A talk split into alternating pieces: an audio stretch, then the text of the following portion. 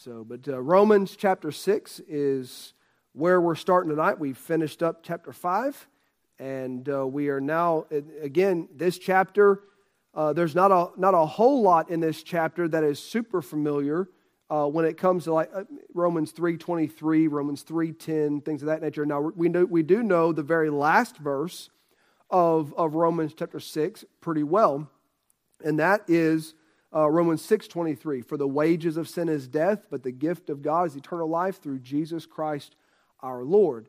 And uh, we're not going to get there uh, to that verse this evening. Um, if we got through 23 verses in one shot, it would be a world record uh, for, for here tonight. But, uh, but we're not going to. We're not even going to try to. Uh, but we'll, we'll get to verse number 23 later. But that is a familiar verse. There's also uh, verse number 1 uh, tends to be somewhat familiar if you're dealing with grace. Verse number 1 and uh, also verse uh, number 15. And um, verse number 1 and verse number 15 both deal with uh, the question of should we continue in sin? Verse number 1, you know, continue in sin that grace may abound, God forbid. Um, and then, of course, verse number 15, similar, uh, is a repeat to a degree, a degree is of what then shall we sin because we are not under the law but under grace? God forbid. And so those are kind of familiar, um, especially from our uh, small study we did on, um, on the issue of grace and the mis- misuse of the idea of grace. Uh, and, and, looking at what Paul very clearly laid out that grace should not uh, be treated like. And so um, we're going to revisit just a little bit of that uh, tonight because of verse number one that we're going to hit. But Romans chapter 6 has uh, a, a, an enjoyable theme as a whole because it, uh, it focus, focuses on uh, the, the idea, as far as a main theme, focuses on the idea of being made free to serve God. All right, made free from sin to serve God in righteousness. And, uh, and so, made free to serve God is over the overall theme of chapter 6. And uh, I would personally say to me, verse number 17 and verse number 18 would be two key verses. Again, there's very good verses throughout the chapter, but verse 17 and verse 18 would be two key verses that really do wrap up the theme uh, of the chapter as a whole in, in very encouraging and very uh, convicting verses uh, for us all. And in verse number 17, it says, But God be thanked that ye were the servants of sin, but ye have obeyed from the heart that form of doctrine which was delivered, uh, which was delivered you. Being then made free from sin, ye became the servants of righteousness. And that really is uh, keying in on the entire focus of chapter 6 is being released from one servitude to be free to choose the service of righteousness. Um, some would say, well, that, that's being freed from one slavery just to put yourself in another bondage. No, uh, because even in, um, in Bible times, even during Roman times, there was an understanding of a different type of servant. There was your servant without choice, whether you were sold into slavery or whether you sometimes they would even put themselves into servitude because they could not pay a bill or they could not afford uh, to, to pay something. And so they would actually say, I can't pay you, but I will serve you for X amount of time uh, to, to pay off what I owe, my debt. And, uh, and so there was, there was uh, service because of slavery, there was service by choice and necessity. But then there was also those that many times it started with those that were in service because of slavery, and they were sold into service to a master. Um, there were times when that servant would reach a point at which they were to be made free. Uh, there was only, uh, in, in, in, especially Jewish law, uh, there was only a certain amount of time that you could retain a servant. and if you had that servant, doesn't matter if you were supposed to have that servant, you were supposed to have them for five years. If, if the year of time frame, I wish my brain was working where I could bring, it, bring up the, the names of this. Um, but there, there was a time, I believe it was ever, the seventh year, um, which would be the year of rest, uh, Jubilee. When that came around, then anyone who was in debt to another, the debt was to be forgiven. Anyone who was in service to someone, their service was to be annulled and their service, they were to be set free, no matter what the issue. And so um, there were times, though, when whether it was through that year of Jubilee in the Jewish law, or there were times where an individual was put into servitude, slavery, for a certain amount of time, um, even under the Romans or other, other groups. And when that time would come to, the, to its end, to its completion, and they were to be set free, they have completed uh, their expectation. Then, when they were to be set free, there was an option for that servant. They are free from the bondage of obligation. But being set free, they had an option to then choose to freely serve by their own will someone who has treated them well, someone who has done them well, and they're actually better off underneath the umbrella of that master's household than out there on their own trying to scrimp and make it. And there were times when a servant that would be set free would say, I would rather not. Now, there was laws, especially in the Jewish setting, where if he came into service as a single man, and while in service to the master, he was given the permission to be married to somebody underneath the service of that master. And then they had a family while under the service of that master by law. Because he did not come into his service married, when he is free from his service, his service is done. The only thing he can take is himself out of the house. So there were times that a servant would say, I love my wife that my master has allowed me to marry. I love my children that have come through that marriage that my master that I served gave his blessing on. And I love my master because he's been good to me. I choose not to leave, but I choose to make myself an indentured, a servant of choice to my master and they would then, out of his free will, choosing to stay with the one he is serving, they would then take that servant, they would take him uh, to, to the, the, the, the center of town or, or even the, the, the, the gates of the city where, where those that would witness all important actions would be, and they would present the, the, the position of him being free, but yet choosing to stay with his master, then they would take an awl uh, or a spike and they would put his ear against the post and they would drive the awl through, making a hole through the ear, not for an earring, but for a sign that he has chosen to stay with his master because he loves his master and he loves what his master has done for him. So he was free from the obligation, but he was free to choose to stay with the one who has done right by him. So that that understanding as Paul is coming through this, he uses the idea, he uses the analogy you might even say of being a servant to one of two masters. You have service to one out of complete obligation to begin with. You are bound by sin.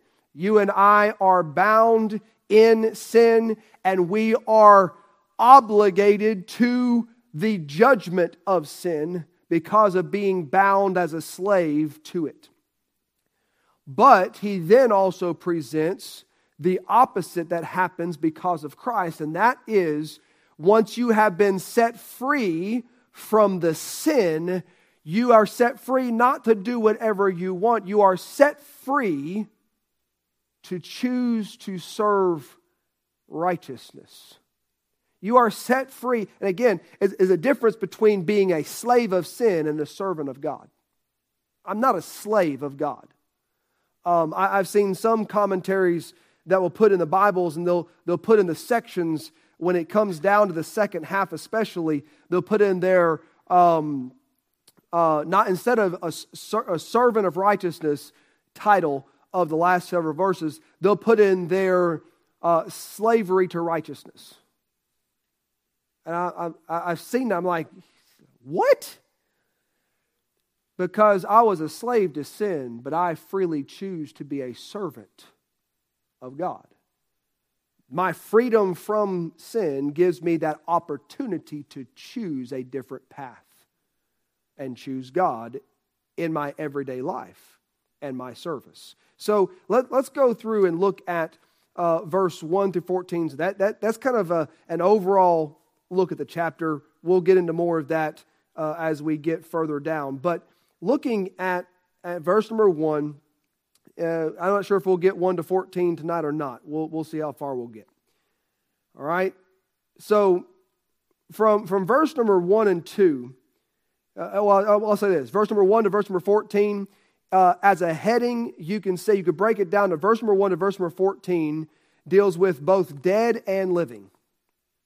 And, and I, I almost had fun with this, but I didn't want to give reference to a whole series of really bad stuff we shouldn't be watching but I almost said it, it references the living dead. All right? But we're not going to go there, okay? But that, that is what it is. You and I, as a child of God, we are living though dead. And you say, how does that make sense? Well, well, Paul lays it out for us. We are dead to one and living to the other. Because we are dead to one, we can be alive by the other. And that's what he begins to present here uh, for the child of God. So he starts off with, in verse number one and two, with the warning concerning the abuse of grace. Why? Because in chapter five, he ends um, with the understanding uh, that, um, that uh, it says that as sin hath reigned unto death, even so might grace reign through righteousness unto eternal life by Jesus Christ our Lord. Verse number 20, just prior to that, is the one that, that, that individually said, love to use about grace. Moreover, the law entered that the offense might abound, but where sin abounded, grace did much more abound. So, Paul has just gotten through dealing with grace that abounds far beyond the reach and, and guilt of sin. Grace can accomplish forgiveness no matter how great the sin or how, how uh, large the amount in a person's life, grace has the ability to bring God's forgiveness and not be stopped by sin.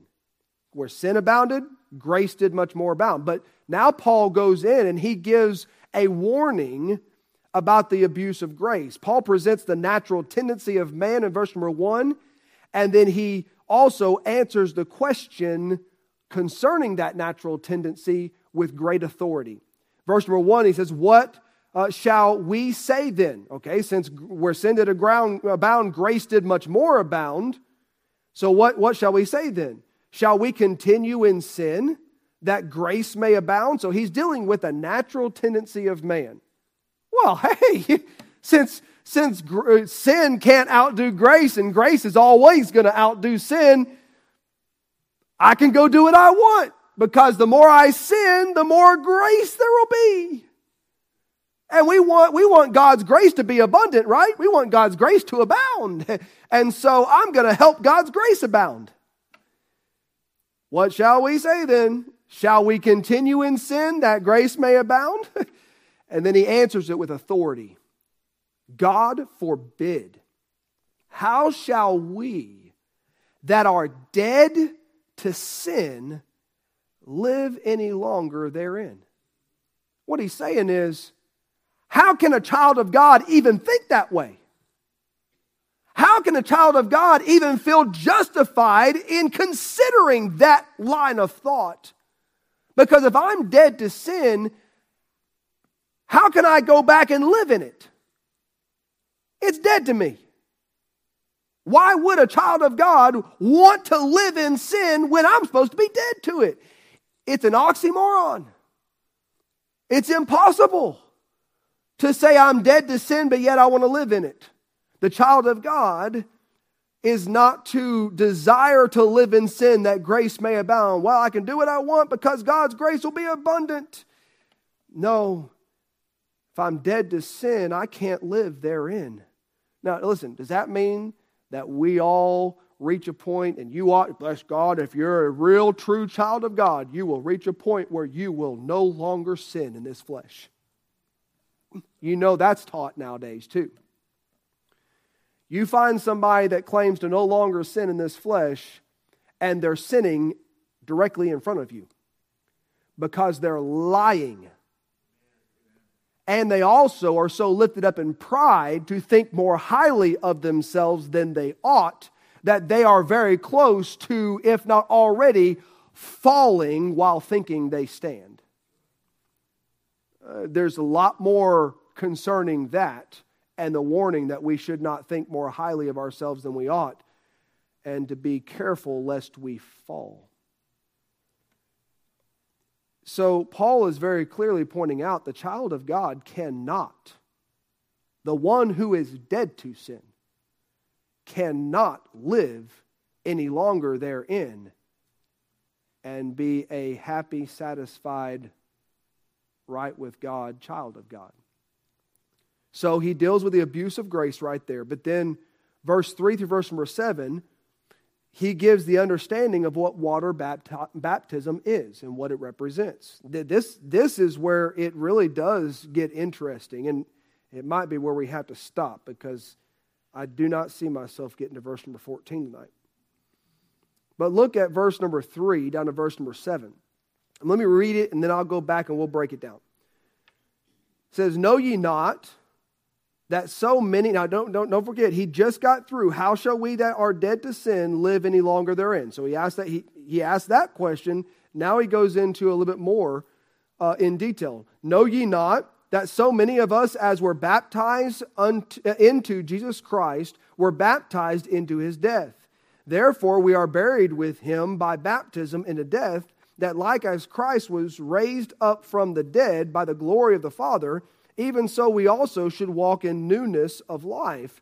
For if we have been planted together in the likeness of his death, we shall, all, uh, shall be also in the likeness of his resurrection. Knowing this, that our old man is crucified with him, that the body of sin might be destroyed, that henceforth we should not serve sin.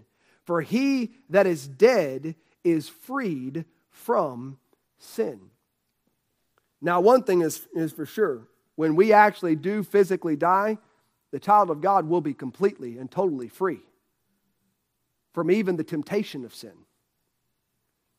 But in this life, what Paul is presenting is the child of God has within them, and because of what Christ has done for them, has the potential to live free from sin while living in this life.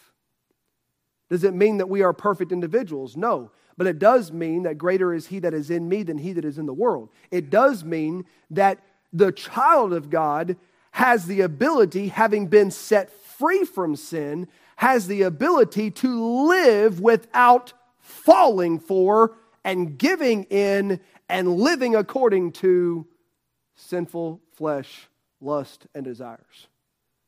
We have the potential to do so, but not within our own strength. It is in the strength of the one who has forgiven us for all eternity. He gives the strength we need. Now, let me break these verses down a little bit for you. All right, verse number three presents the, the, the needed question. Uh, it says, Know ye not that so many of us, as we're baptized into Jesus Christ, were baptized into his death? So now he's dealing with baptism. He begins to deal with the picture of baptism and also what it is to remind us of as a child of God. Not just for the death, burial, and resurrection of Christ, but it also reminds us of who we are in Christ. Because as he was in death, burial, and resurrection, so we are to be in the same likeness according to the death, burial, and resurrection. And not talking about the, the actual resurrection of the dead, we're talking about in the walk of this life. Dead to one, resurrected for a new purpose. Now, I'm, I'm going to show you that here in just a moment. It's very interesting. I, I can't take you to the verses uh, for sake of time, but, um, but uh, we will talk about the resurrection, I believe, it, it, it, definitely referencing here. But it is a needed question, but then also uh, he presents in verse number four and verse number five that like as Christ, so we are to be. Verse number four, therefore we are buried with him by baptism into death. So we are buried through baptism in the picture of death, his death, uh, we follow in baptism. That, like as Christ was raised up from the dead by the glory of the Father, even so we also should walk in newness of life. Now, that, that right there, that statement brings about an understanding of what he's dealing with concerning the resurrection of Christ. What he's dealing with is not just the fact that he arose from the dead and he's no longer dead and he has victory over death, and so shall we. He gets to some of that. And there's other passages where Paul speaks much more boldly and much more directly, and, and, and it's very good concerning uh, the fact that we don't have to fear death, we don't have to fear the grave. But in this particular case, he talks about as Christ was resurrected, so we are to walk in newness of life, in the same likeness.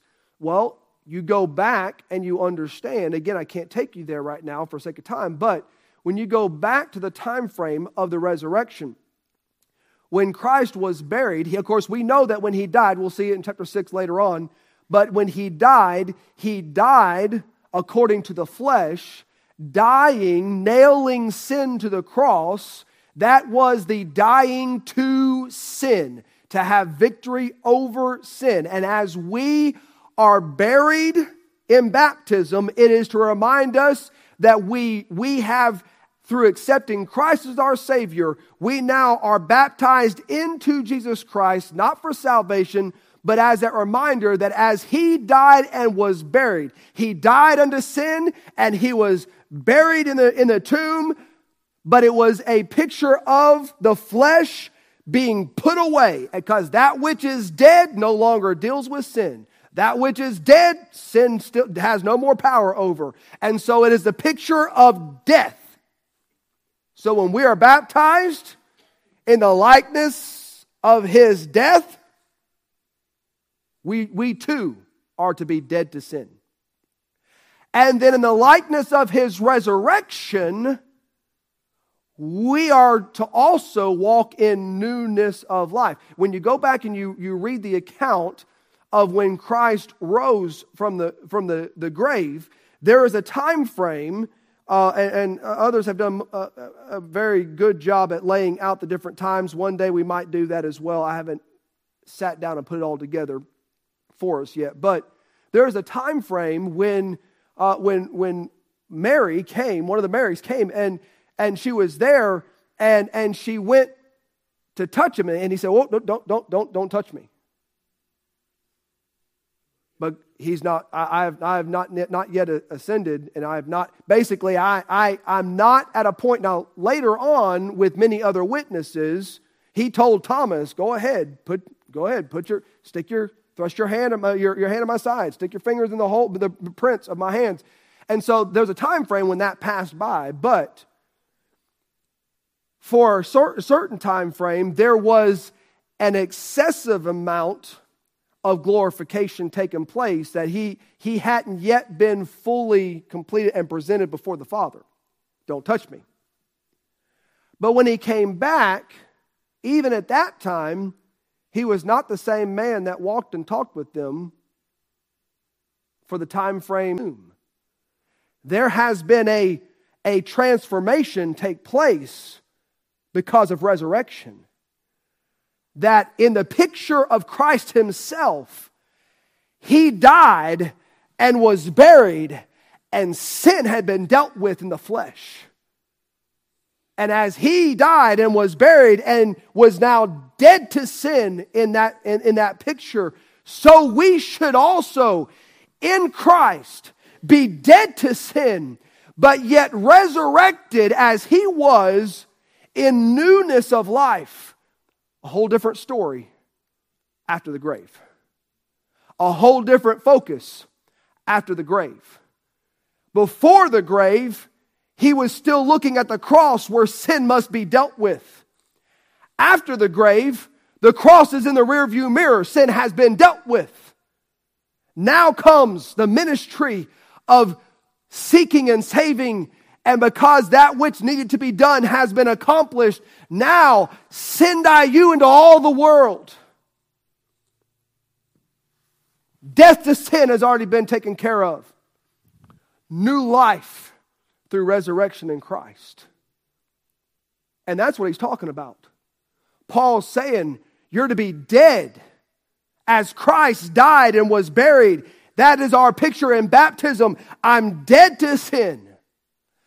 And as in the picture, in the likeness of his death and burial, raised in the likeness of his resurrection, meaning I come out from my time frame, baptism.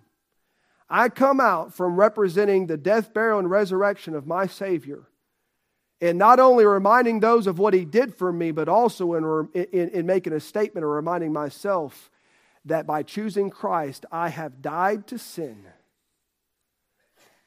and I am resurrected to choose new life in Christ. I'm a child of God. Therefore, I am dead to sin and alive to God. And that is what he's dealing with here, verse 4 and 5. Like as Christ, dead and buried, and then resurrected to newness of life, so we are to be. Dead to sin, and yet alive in Christ. And uh, verse number 6 and 7 gives that presentation again of the death of the old man knowing this, that our old man is crucified with him. When we receive Christ as our Savior, that old man has been nailed to the tree. That the body of sin might be destroyed, that henceforth we should not serve sin. Why? Why am I free from having to serve sin? Because I died to it through Christ through the cross and through the grave. I died to it and I was buried. Sin no longer has dominion over me. Does it mean that I'm free from the temptation? No. Does it mean that in this flesh I, I, have, I have no longer any ability to fail? uh, yeah, well, just see how you did today. Did you think about it. It doesn't mean we don't deal with the flesh and sin, but it means in Christ, I am dead to it so that I can live for Him. I don't have to be in bondage. My old man is dead, crucified with Christ on the cross, the body of sin uh, destroyed. Don't have to serve it anymore. Verse number seven simply says, For he that is dead is freed from sin. It's not saying he that is dead in Christ is free from ever sinning. But he that is dead to sin in Christ is free from the bondage of sin because of Christ. And, uh, and baptism is what reminds us I died to it. I chose Christ. I died to this flesh. I chose Christ. I died to sin. And when I came back out of that water, it, I, just as Christ rose from the grave, I came out of that water from full immersion. That's why we don't sprinkle, because you can't actually be buried in sprinkling. Maybe if you were ashes, you could sprinkle your ashes somewhere, but a whole different story. But here's the thing you cannot be fully buried, you cannot be fully in the grave if you're just sprinkled. You have to be immersed. He was in a tomb, I get that, but he was fully sealed. But when he came out of that tomb, he wasn't the same individual that was crucified and went in. Because the purpose of the flesh he was born in had been completed. He died, perfect God, sinless, while robed in the same flesh that we bear. But he died in that flesh and died victorious over sin and buried it. And when he came out, he came out victorious. He had the keys of all that's required for eternity. And so we are to understand that in Christ, we are free from the bondage of sin. We are free to serve him without sin, saying, Nope, you belong to me. No, I don't. I don't belong to you. I'm dead to you. I belong to him. And that's what Paul's talking about. Well, we got to stop right there. Already too long. All right. This was fun. I'm enjoying it. Okay. I don't know about y'all, but I'm having a good time. All right. Well, let's go ahead and pray, and then we'll, we'll spend some time in small groups uh, praying specifically over our, our requests. Let, us pray together. Heavenly Father, we thank you again for tonight. Thank you for the, the beauty of your word. Lord, I thank you